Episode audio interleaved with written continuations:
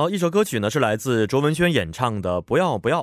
啊，为您介绍一下我们今天的信息港内容，包括了三个板块，分别为帮您解答，还有消费网以及照会书的韩语教室。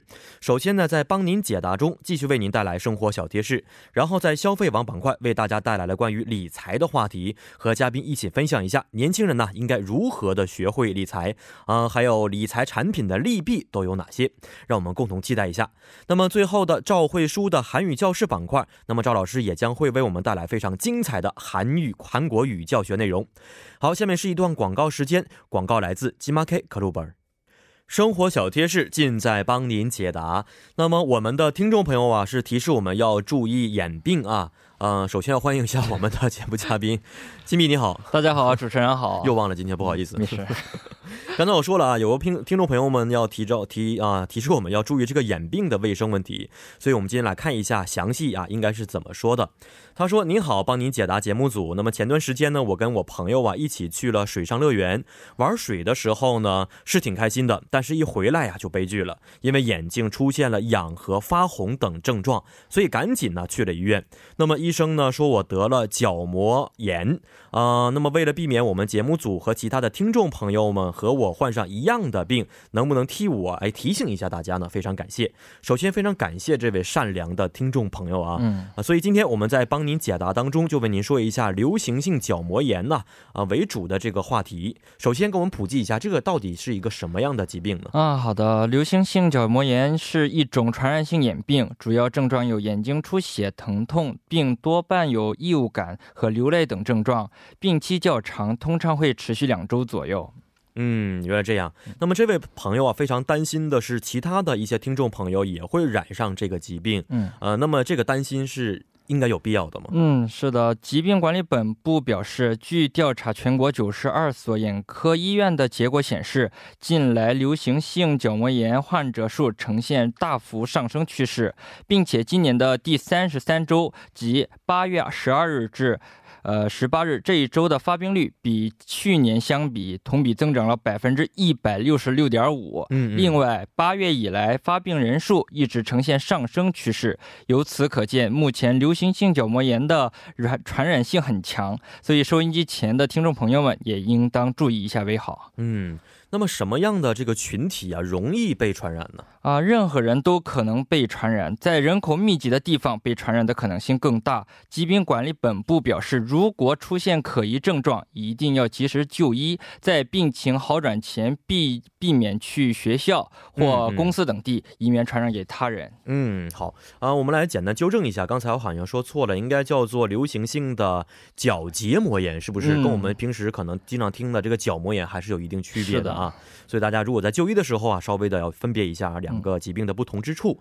而且现在呢是马上要开学季了，如果一旦是在学校引起这个爆发的结果的话，这个结果是不堪设想的，通常啊这个疾病会以什么途径去 感染呢？能不能给我们介绍一下？一般是通过人与人之间的接触而感染，比如和细菌携带者共有一条毛巾或者接触细菌携带者后揉眼睛或者摸脸等行为都可能染上结膜炎，角结膜炎，并且刚被传染的前2周内，传染他人的可能性最大。好，现在我们知道这个传染途径是这个样子的，那么我们想去防范一下，这个措施能不能介绍一下？最基本的方法就是 勤洗手，加强个人卫生意识，洗手不仅要洗得久，而且要面面俱到，尤其是指甲缝、手背、手腕等容易被忽视的地方。另外也要尽可能避免用脏手揉眼睛、摸脸的行为。除此之外，不要跟他人共用毛巾、指甲钳还有床具、化妆品等用品。没错，而且这个勤洗手啊确实能预防很多的传染性疾病呢，这个是非常好的一个方法。现在呢夏秋季节，而且是特别 很多一些传染病的高发季节，所以我也请各位的听众朋友们一定要注意个人卫生，以防被传染。好，今天也非常感谢我们的金币，咱们明天再见。再见。那么接下来马上进入到我们消费王的板块。欢迎大家走进今天消费王的板块。对于生活来说呢，我们不光要学会如何的有效去消费，那么懂得合理的理财方法也是十分必要的。而且现在呀，很多年轻朋友啊，对于理财的概念还是有一些陌生啊，那么对待理财的产品呢，也可能并不是非常了解。所以呢，今天我们就让我们和嘉宾一起聊一聊啊，年轻人应该如何的学会理财。同时也希望听众朋友们可以和我们一起参与到节目当中，把您的想法及看法通过我们的参与方式告诉我们，我们会在参与互动的朋友当中呢选出一位，送上我们的精心准备的咖啡代金券一张。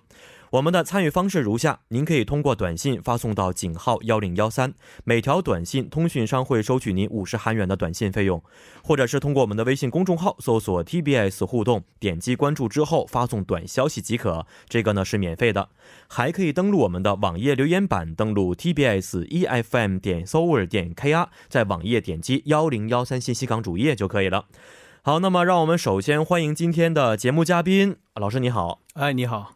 你好，你好，老师能不能简单的做一下自我介绍啊？大家好，我是在韩国 K 证券江南某营业部做投资管理私人理财的金哲，希望能对大家的理财会有所帮助。哦，今天是请着了啊，老师您是做理财方面工作的？对，一般是帮助的对象一般是什么样的人呢？一般是就在江南那边比较富人比较多，是对富人多，投资管理比较多。哦，就他们把这个钱交给您，你帮助他们去理财去投资。对，给他们建议，就是把这部分钱要投资什么产品，这部分钱要怎么管理。哦，一般是集中在银行和证券股票这方面吗？对，一般的话股票或者债券或者基金，产品种类还是挺丰富的。对、哦，收益也是可以的。对，所以像投资的话，就主要是为了赚取比银行利息更高的那个收益，所以投资的产品也是挺多，没错，那么老师应该平时接触的都是江南的一些富人，今天给我们年轻人讲这个理财，是不是有一点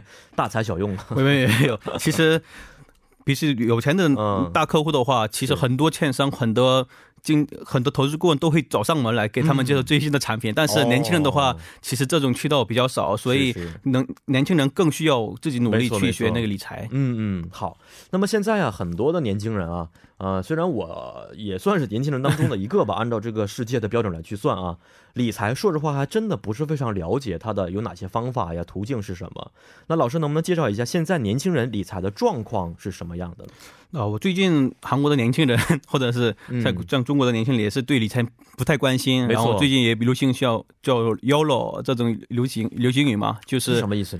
就是一生只能活一次啊，就赶紧及时行乐。对，不要管以后的日子是什么样子的。对，所以相比以前就积钱买房子，而是买一点好车，或者是去海外旅游。哎，其实这种想法其实也没有什么特别大的一些问题，对吧？对，但是还是要看未来的一些发展，对，未来做一些打算。对，像现在韩国社会的话，发生这种问题的一个原因就是现在平均的收入比较低，就比较平均的话就3000万、4000万左右算平均的，但是房价十几年来一直上涨，没错，大家都觉得记得这么点钱买过了十几年也不能买不了房子嘛，所以都觉得及时行乐还是更好一些。是，没错，很多人就不想当这个房奴，是不是？对，所以也可以看得出来，韩国的很多年轻人其实对理财并不是非常关心，对，也是因为没有这个手头没有钱的原因，是不是？对，那您觉得啊，这个20到30岁的年轻人和中年层的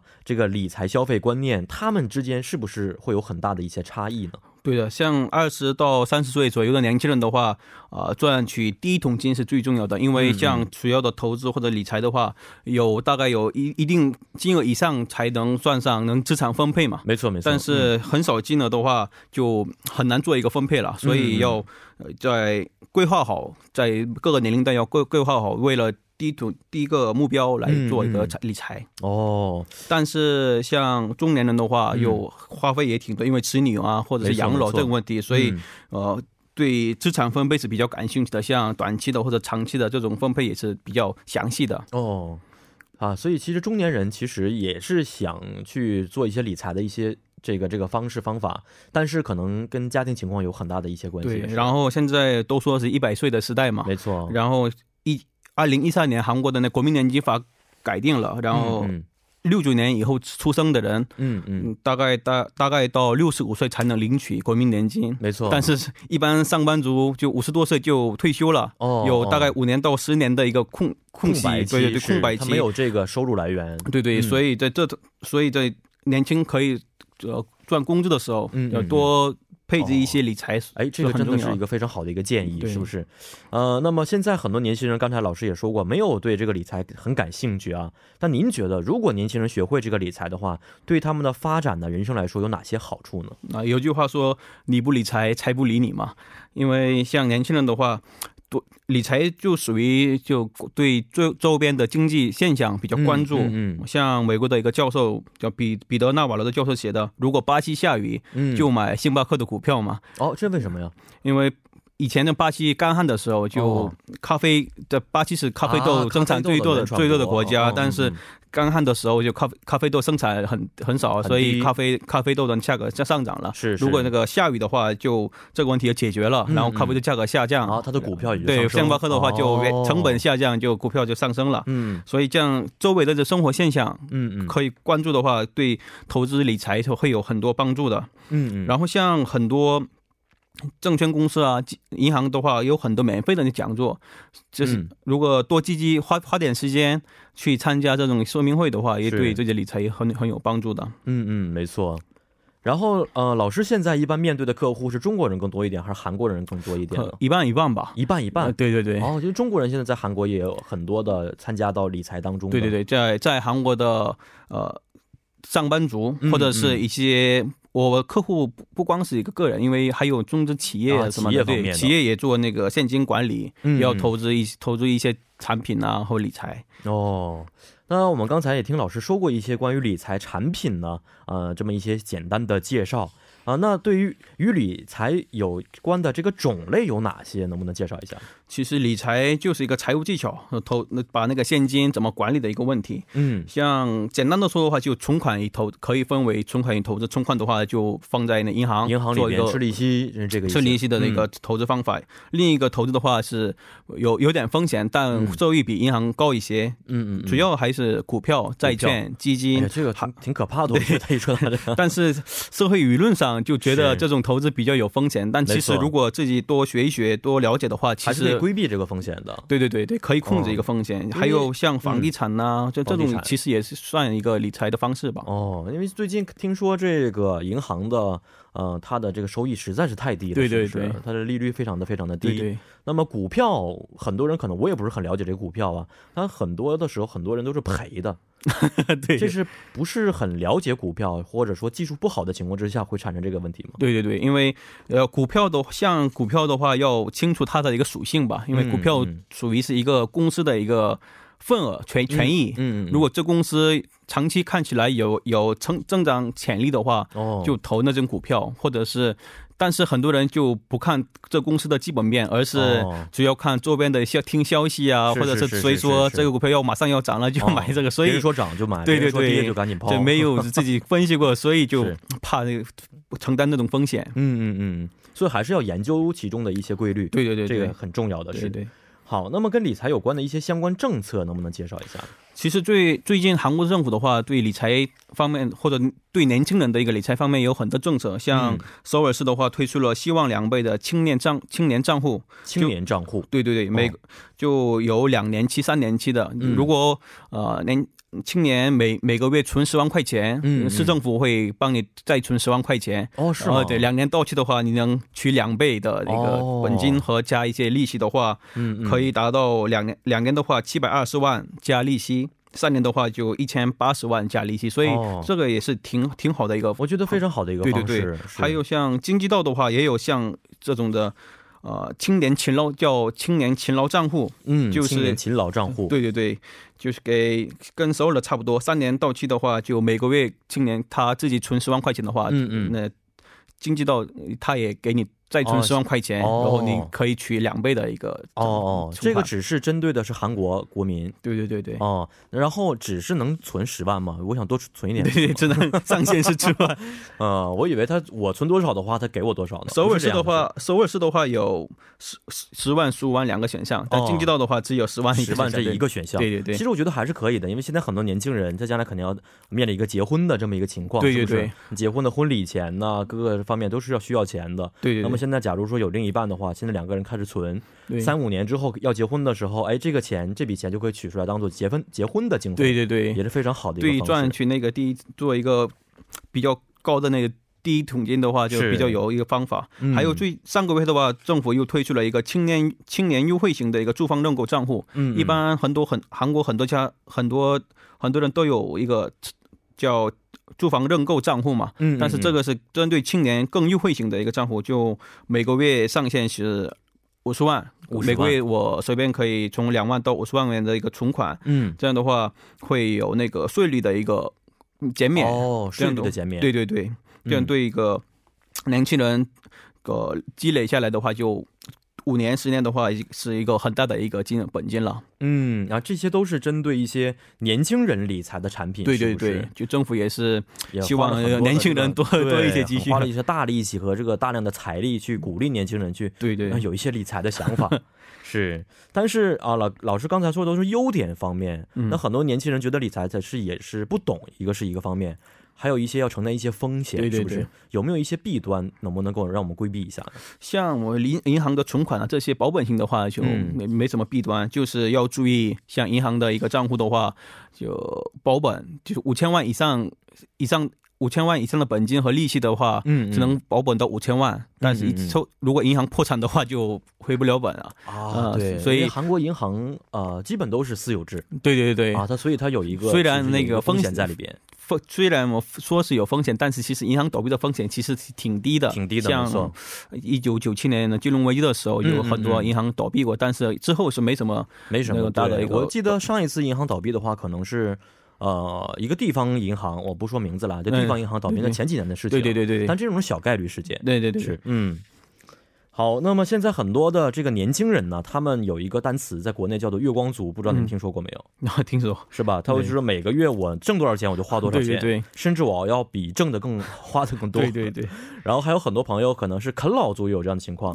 我一个月挣3000，但是我花5000，这2000块钱跟父母去要啊，这是很多年轻人的一些现实情况。对对对。啊，那么如果这些年轻人想去要理财的话。很少的本金也是可以去购买一些理财的产品吗？对，其实理财不限的金额，因为像基金定投啊，也可以从1万开始也可以做。然后我还是建议年轻人的话，更承担更多风险，就因为年轻的时候要承担更大的风险，投资于那种高收益的产品。因为像老的话有保本重要嘛，每年赚怕亏本嘛，所以年轻的时候多积极配置一些高风险高收益的产品，等年龄长大了，年龄多了以后，就把那种保本型稳定型的产品的比重要多一些。所以最近市场上卖的最好的那种产品的话是叫 TDF 的基金，就是 Target Date Fund， 就是按照你的退休年龄而设定一个产品，然后那个资产配置的话，这种会选择，如果你年轻的时候把那个股票啊或者是基金这种配置多一些，然后如果年纪大的了以后，就把那个稳定型债券啊或者是存款这些的配置都多一些。所以像美国啊或者是发达国家的话，这种产品是大概占所有投资产品的70%左右的就很大一部分其实都是在投资这样的一类的产品，是不是？对对对，像韩国也是，去年之前是2016年末，大概整体规模是700亿韩币左右，但是去年末已经涨到7500亿，大概涨10多倍的。对对对对，一年之内就涨啊！一年之内涨10多倍，对对对。所以人们怎么突然去转变了思想，去开始注重这个方面呢？就政府的话，就鼓励都投注一种 TDF 基金，因为像。退休年金的一个基金呢，有很多税务方面的税率方面的优惠，然后就这种退休账户可以配置 TDF 基金了，以后就配置金额就马上大了起来。嗯，确实，因为现在好像是因为只是靠国家的这养老基金去整个保障老年人的一个体系还是比较是不足的。对对 对, 对, 对, 对，相当于是公有和国有私有制在一起去维持这个体系的运转。对，现在像光靠国民年金的话，根据收入的话，收入比才达到 30-40% 左右，所以光靠那个国民年金的话很难维持老年的生活了。没错，而且我们知道是物价，现在全世界物价都是在不断上涨当中。对对对对，你以后拿着这个钱的话可能生活的质量不是那么高。对，所以按照老师刚才的方法来说，年轻的时候稍微冒一些风险，对对是可以的，因为我们年轻有时间啊，起码还有一个重新再来一个机会。对，那可能老年之后稍微的要保本一点，安全一点。对，这是现在很多人的一种普遍的方法，是不是？对对对，嗯。然后老师现在平时会去用什么方法去理财呢？我主要还是做股票啊，和基金比较多，特别是年轻人的话，多看一些那种新兴市场，因为全世界增长最快的还是像印度啊，或者是中国、印度还有东南亚这种新市场的增长率比较高，因为像美国也是算发达国家里增长率比较大，是高也是。才达到 3%， 但是中国、印度增长率达到 6%、7%， 还东南亚也是发展挺快的，是所以长期看起来就投资于这种能长期新兴的一些经济对对成长的那种国家的话，可能相比发达市场的话，收益回报会高一些。高一些。我听说最近韩国很多的一些企业呀，把这个目光都放在了什么越南呐、对对对，泰国呀，是吧？对 对, 对。我看很多现在韩国就是特别最大的 S 公司、L 公司，他们都是在越南、泰国想准备设厂，把这个很多的一些高科技的设备都运到当地。去进行去生产，对对，这也是要把这个眼光放在一些新兴的经济体当中。对，因为像东南亚的话，有人口也挺多的，然后平均的年龄也挺低，所以这种增长是明显跟那种韩国或者是中国或者是日本这种对对越来越老龄化的国家的话，就增长更快一些。现在很多人都担心中国现在还没有富呢，就先老了。对，所以要开放这二孩的政策，还是因为跟国家的一些经济形势有很多的关系。对，现在都说放开二孩已经都完了。是，很多和年轻人好像是也跟我们今天理财有一些关系吧，觉得没有这个钱是吧，对，理财的钱都没有，就不想生第二个孩子，然后就投一些高风险的，像虚拟货币啊、这种对对冒风险的挺多。其实像虚拟货币也不敢说它是什么不好的产品，但是相比像证券啊、股票有实物的那种资产的话，还是风险高一些，变动也挺大的。哎，这个以前我们节目当中请过来一位做区块链媒体方面这样的一个朋友，他说了好多我当时也没懂得这个虚拟货币是如何去运转去挣钱的，因为它有一些技术性在里边，是不是？对对对对，属于是一个无政府组织，有它的，我也按了证券的一个基本面分析的话，也不太清楚它的有多少的基本面的或者实际的价值，因为它是虚拟货币没有实物嘛，所以很难判断它的实际价值。没错，但是股票啊、债券啊这种基金的话，它有实物在手，所以也可以基本上分析一些这个，我们可以分析。未来的趋势是什么样子的？对对对，好，那么让我们简单的稍事休息一下之后呢，再回到今天我们第二部的消费网当中。您正在收听的是今天我们消费网的第二部节目当中啊，今天我们的主题呢是关于年轻人呢应该如何去学会理财的一个主题。在第一部当中呢，我们的今天嘉宾老师啊介绍了很多关于年轻人的一些理财的方式，包括呢韩国政府最近对于年轻人理财的一些这种帮助和支援啊。那么在第二部当中呢，我们再更深入的了解一下关于理财的一些产品的担忧情况。刚才我也说过，很多朋友啊对于理财来说总是有一种担忧，就害怕自己辛苦挣的一些血汗钱最后打了水漂了啊。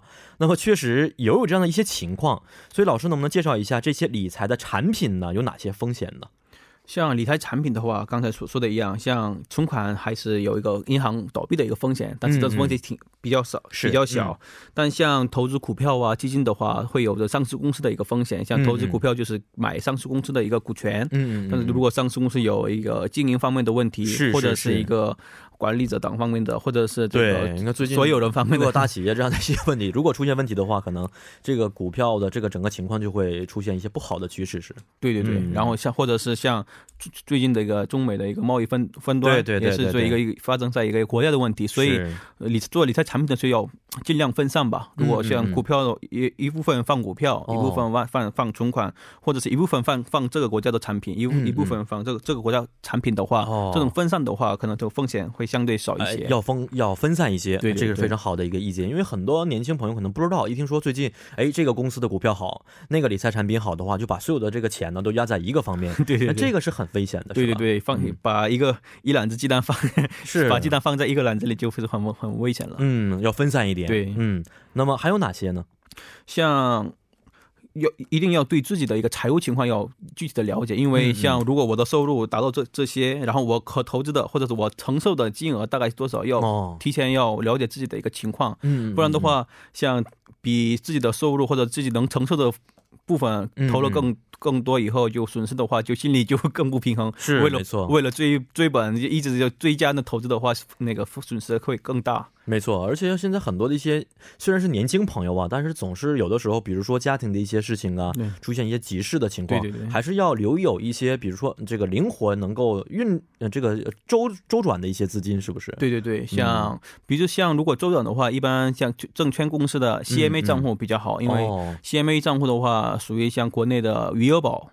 就是每天给你一个利息的一个账户，比银行利息更高一些，但是可以随时随地可以去用，可以去取的这么一个方式。对对对，所以对小额的这种理财的话，就比较有利的一些。嗯，好，那么现在听我们的这个节目当中啊，很多的朋友都应该是一些理财的新手啊，甚至都没有听过理财应该怎么去做啊。那么如果想要开始去理财的时候，这个时候如何去开始呢？或者说现在去办一些理财产品的时候，它的流程是什么样的？老师能不能给我们的具体介绍一下？流程就是开户，就到银行或者是券商开户嘛。但是现在有很多银行或者券商提供一些非对面的，你不用去营业部。你不用去店铺，你自己用手机直接开户嘛，所以这开户或者这种取得信息的方式是现在是挺方便的，所以多看一些，自己努力找一些的话，其实是很多我们不知道的，其实有优惠的产品啊，或者是优惠的我们不知道的这种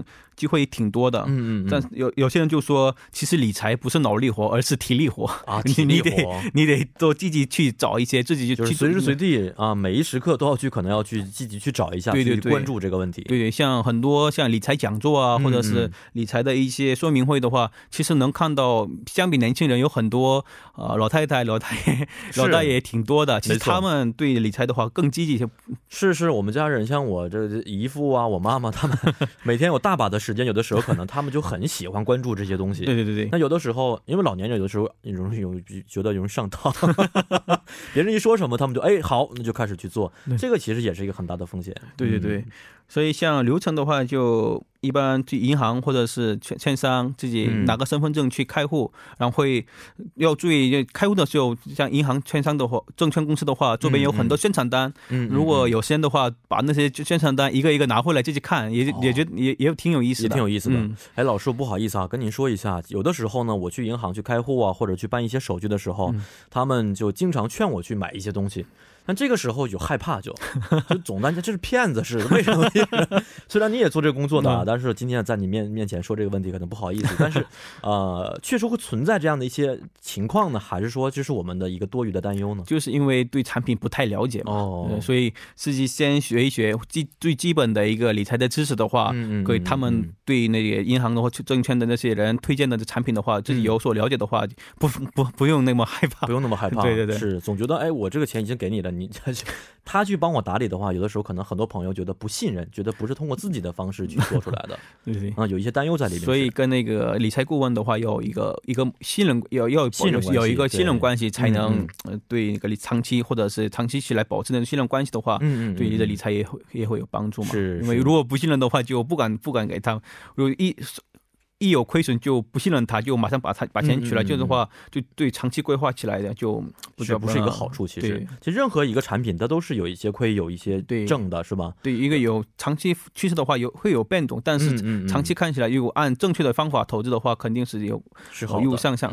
暂时的一些情况可能不是因为这个人没做好，对，可能是因为整个大环境的一些问题啊，对对对对，很多的一些因素在里边导致的，所以有的时候我们可能要建立一个信任啊，才能够对长期的一些理财有很大的一个好的收益。对，像我们看对东南亚市场或者是中国市场长期看头还是看好，但是最近像因为贸易分端啊这种问题，就年初到现在为止是跌了很多。对，但长期看起来这个问题也会最终解决的。对，那要想问一下，现在如果去做一些理财的话，我现在不知道这银行的利率是大约多少呢？现在韩国的话，大概一年期的话2%左右，2%左右，对，是非常低，相当于我是存100万的话，一年才能拿到2万这么一个情况。对。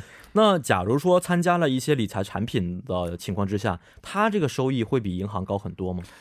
一般我们做投资管理的话，设定的一个年目标的话，大概8%左右，就算比较高了，因为算所有的一个风险的话，觉得7%到8%是一个比较有风险和收益比较中位的一个收益嘛，所以像债券这种。企业债的话，大概有3%到5%的一个收益，或者股票的话，期待收益率可能更高一些，是10%以上左右的一个标准。但是把存款、债券、股票、基金这些资产都混合起来的话，我觉得把7%左右应该是可以的。平均这个情况是7%，对，还是要比银行高了好多了。对，可以说是银行的3倍以上吧。是，因为银行有很多可能年纪稍微大一点的哈，他会觉得存银行是非常安全的一个方式，我不用去费心费神的去照顾这个东西，反正每年的话你定时给我就可以了。对，那其实收益其实也非常低的。对，像最近呢，像有个叫 ISA 个人综合资产管理的一个账户，这个账户的话，还是有金额比较少的年轻人投起来比较有利，因为像银行存款的话有利息还得税嘛，15.4%的利息税，是。然后像买基金也有。给那个分红税，所以这种税合起来的话就其实没有什么金额大的话，这个税也是挺多的。然后对小额投资者来说，利息是正的收益，但是投了一个基金负的收益的话，就已经交完的利息税就无法拿回来。但是 ISA 账户里面的话，每年可以存2000万，但是2000万里面利息或者是投资亏损的部分可以对冲，这样的话可以省一些利息税。这也是一些，比如说因为年轻人，假如说这个资产要不是非常多的时候，这个时候通过这样的方法可以规避很多的一些不必要的损失。对。然后像这种 ISA 账户的话，是韩国是2016年3月份推出，然后截止日期是2018年末，所以我今年过去之前去开设一个账户，维持5年左右的一个时间的话，会在税率上是比一般存款或者是投基金的话更有优势吧。好的，那现在呀，我们有一位朋友啊来了这个短信呢，想咨询一下啊，想跟问问老师，现在如果这个朋友想去理财的话，那么有没有一个最低的理财本金呢？有没有这个要求呢？没有。其实理财的话，就从刚才说的 CMA 的话，就从1元可以，1块钱可以就1块钱可以投。然后像基金定投这种产品的话，每个月1万、2万、3万都可以投。所以我长期我每个月定投1万、2万也是。对自己的资产管理是挺有帮助的，像特别是最近新市场股票跌了很多，在目前这个阶段，如果每个月定期的投那个这种基金定投的话，比银行的利息的话，可能收益更高一些。也就是说这个钱其实无所谓多少，只要有这个想法的话，都是可以去做的。对，如果自己刚要。得试一试，如果试了才会了解这个有没有风险多大，会有没有收益，会有亏本的风险。然后就适应了以后再加大那个金额的话，就更安全一些。1万2万的话，我觉得老师像您这样的一些理财专家是应该不会去接待这样的客户吧？一般很少吧，一般都是很多年轻人可能说100万开始，这是比较普遍的一个情况。对，一般的话就自己手机开户完了，自己投就可以了。所以不用害怕，就金额太小。其实，所以很多银行或者券商，如果你去咨询的话，都很乐意都帮助你，对不对？所以现在应该改变很多年轻人朋友的这样的一个想法，就是说这个理财其实无所谓，不是富豪们专属的一个东西。对啊，每个人其实都是可以去做的。其实钱多的话，你多做一点，分散一点；钱少的话，咱们从基础开始啊，从这个头开始，以后慢慢可能这个钱越来越多的话，就可以做更多的、更好的一些理财了。对，所以最重要的是马上要开始，是从小金额开始，要尽快开始的话，就对长远的一个打算也是很有帮助的。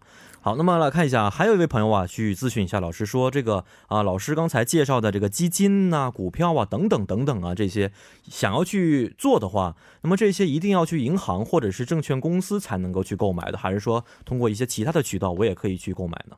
像基金的话，一般是银行和证券才能做，或者是网上也可以做。如果像韩国的话，有网上专门卖基金的那种那个平台，所以现在投资渠道也是挺多的。或者是自己加入一个退休年金的话，退休年金里面也可以再放在保险公司也可以买基金哦，所以现在如果买基金的话，像银行、证券、保险公司都可以买啊，银行、证券、保险公司都是可以去买的。即使不是很清楚这个途径的话，觉得打个电话呀去咨询一下，对对对，也都是可以得到一些很好的一些答复。对对对，好，那么还想问一下，就是很多年轻人朋友啊，可能听过我们的节目，他们想开始去啊关注理财产品了。这个时候，老师有没有一些叮嘱或者一些建议给这些年轻朋友们呢？就是得刚才所说的一样，要看一下自己的承受能力了，然后自己的一个收入的一个情况。因为跟收入的话，我建议是把收入的30%左右做一个长期的一个打算嘛，把一部分放在一个流动性的像 CMA 的这种比较自由的一个账户里边，还有很多像一些资产都要放在那个基金定投，像这种定期的一个存款产品，还有一些是像刚才的那个住房认购啊，或者是其他的市场上比较新的产品放在对新的产品也投一些的话，会一些新产品刚开始卖的，所以有很多优惠的，所以这时候就关注一些新的产品也挺有利的，收益也是非常高的。对对对。那我们的节目当中啊，很多听众朋友们都是外国人，就是在韩的中国同胞们呢，或者是等等一些外国朋友啊，外国朋友在韩国假如想买一些股票啊，或者是基金，他们会有一些限制吗？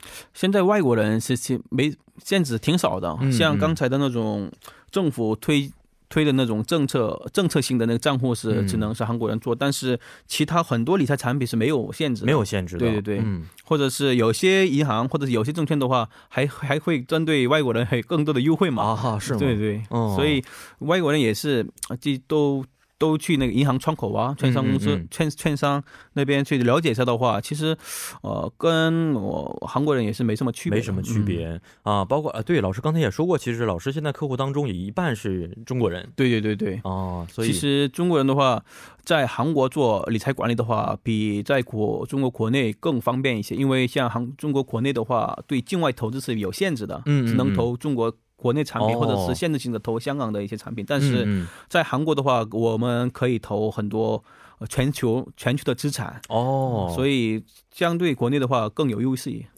也就是说在国内其实因为受法律和一些政策的限制，我只能是做中国国内的一些东西。对对对。但是在韩国的话可以放眼全球。对，像国内的话很少有投资巴西啊、印度啊这种新兴市场的产品，但是韩国是很自由啊。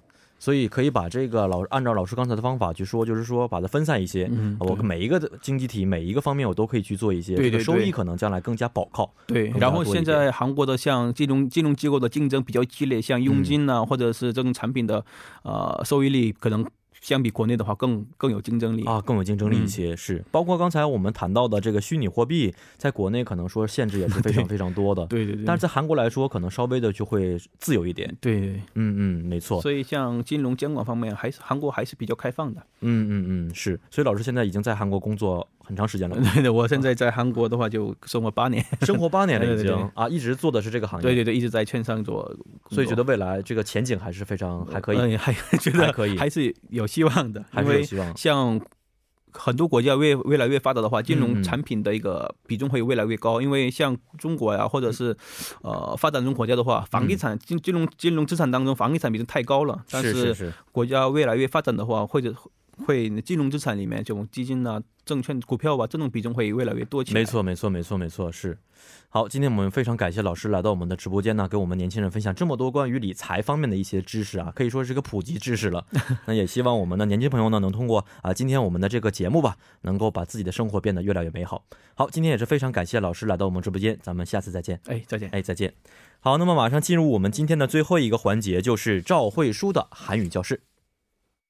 韩语教室又开课啦！首先欢迎我们的惠舒老师，老师好！你好，你好，一周又开始了，是不是？啊，好快呀！很想见你哦。是不是？我很想见你哦。嗯，每周真快，是不是？老师星期一要上班，老师喜欢星期一吗？ 我喜欢啊，真的？嗯，新的开始嘛。哦，但是很多朋友很讨厌星期一，是吗？嗯，这我心情天天愉快啊，所以让大家回忆一下周日怎么样。昨天我们唱过的啊，唱一遍。请听音乐。嗯，真的还行。有意思，有意思，有意思。好。 太有意思了，我觉得周一一下精神就出来了，是不是？是很有精神。好好好，好的，那我们周一都学的是新闻，很好累的，从今天开始呢我们学比较轻松的新闻了，可以记带喽。果然惠舒老师是不是？嗯，不连老师要好。我肯定会长高他的啊。好，我们今天 是这样子的，我们采取不同的方式。你集中会神听一下。好，我讲的，然后呢你准备做题啊。嗯，大家还要做题。听众朋友们也要做题吗？还要做题吗？好吧，好的。好的，방 안에 화분 몇 개를 놓으면 환경을 더 좋게 할 수 있다. 예를 들어 난꽃 같은 종류의 식물을 특히 새로 지은 집에 놓으면 환경을 더 좋게 만들 수 있다. 하지만 어떤 꽃은 방 안에 놓는 것이 적합하지 않다. 예를 들어 야레양 종류는 꽃의 향기가 머리를 아프게 하거나 토할 것 같은 느낌을 줄 수 있다. 이 단락의 근거에서 방 안에 화분 몇 개를 놓으면 A. 어떤 꽃을 막론하고 실내 환경에 좋다. B.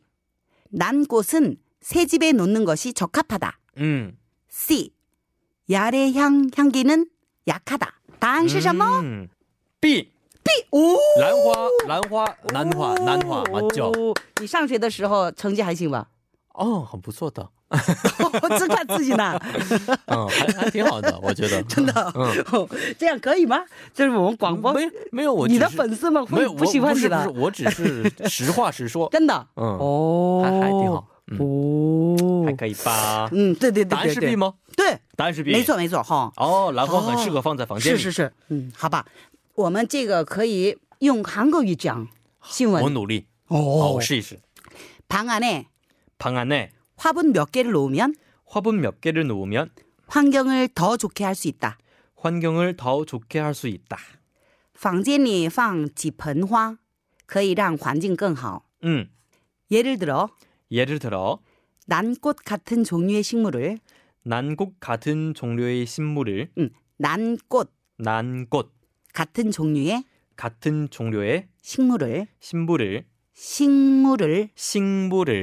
比如说兰花一类的植物 특히 새로 지은 집에 놓으면 환경을 더 좋게 만들 수 있다. 환경을 더 좋게 만들 수 있다. 特别是新盖好的房子放上一盆可以让环境变得更好. 하지만 어떤 꽃은 방 안에 놓는 것이 적합하지 않다. 방 안에 놓는 곳이 적합하지 않다. 但有些花却不太适合放在房间里. 예를 들어 야레향 종류는 꽃의 향기가 머리를 아프게 하거나 토할 것 같은 느낌을 줄 수 있다. 比如说夜来香这种花，它的香气会使人感到头疼想吐。 那老师刚才问的问题是，根据这段话，房间里放几盆花是吧？啊，怎么样会？对对对对，이 단락의 근거에서 방 안에 화분 몇 개를 놓으면, 这个 B 是兰花很适合放在新房间里。난꽃은 새 집에 놓는 것이 적합하다. 这是答案是吧？是是是是是。那我这样好不好啊？我给你。 中文，然后你用韩国语讲。好，我试一试，我试试看。好，房间里放几盆花。방 안에 화분 몇 개를 놓으면 可以让环境更好. 환경을 더 좋게 할 수 있다. 比如说兰花一类的植物. 예를 들어 난곡 같은 종류의 심부를 特别是新盖好的房子放上一盆. 특히 새로 지은 집에 놓으면 可以让环境变得更好. 환경을 더 좋게 만들 수 있다. 但有些花却不太适合放在房间里. 하지만 어떤 곳은 방 안에 놓은 것이 적합하지 않다. 놓는 것이. 很好. 比如说夜来香这种花. 예를 들어 아래향 종류는 它的香气会使人感到头疼想吐. 꽃의 향기가 머리를 아프게 하거나 토할 것 같은 느낌을 줄 수 있다. 아, 我觉得现在你的翻译越来越好。 特别棒，老师也很棒的是。好，那么老师咱们明天再见。好吧，拜拜。明天见。好，在我们的韩语教室之后呢，又到了跟您说一声再见的时间了。最后主持人张宇安代表我们的节目作家姬玲婷和金碧以及制作人韩道润感谢您的收听，咱们明天晚上8点不见不散。最后送你一首歌曲，是来自黑子演唱的《비도 오고 그래서》。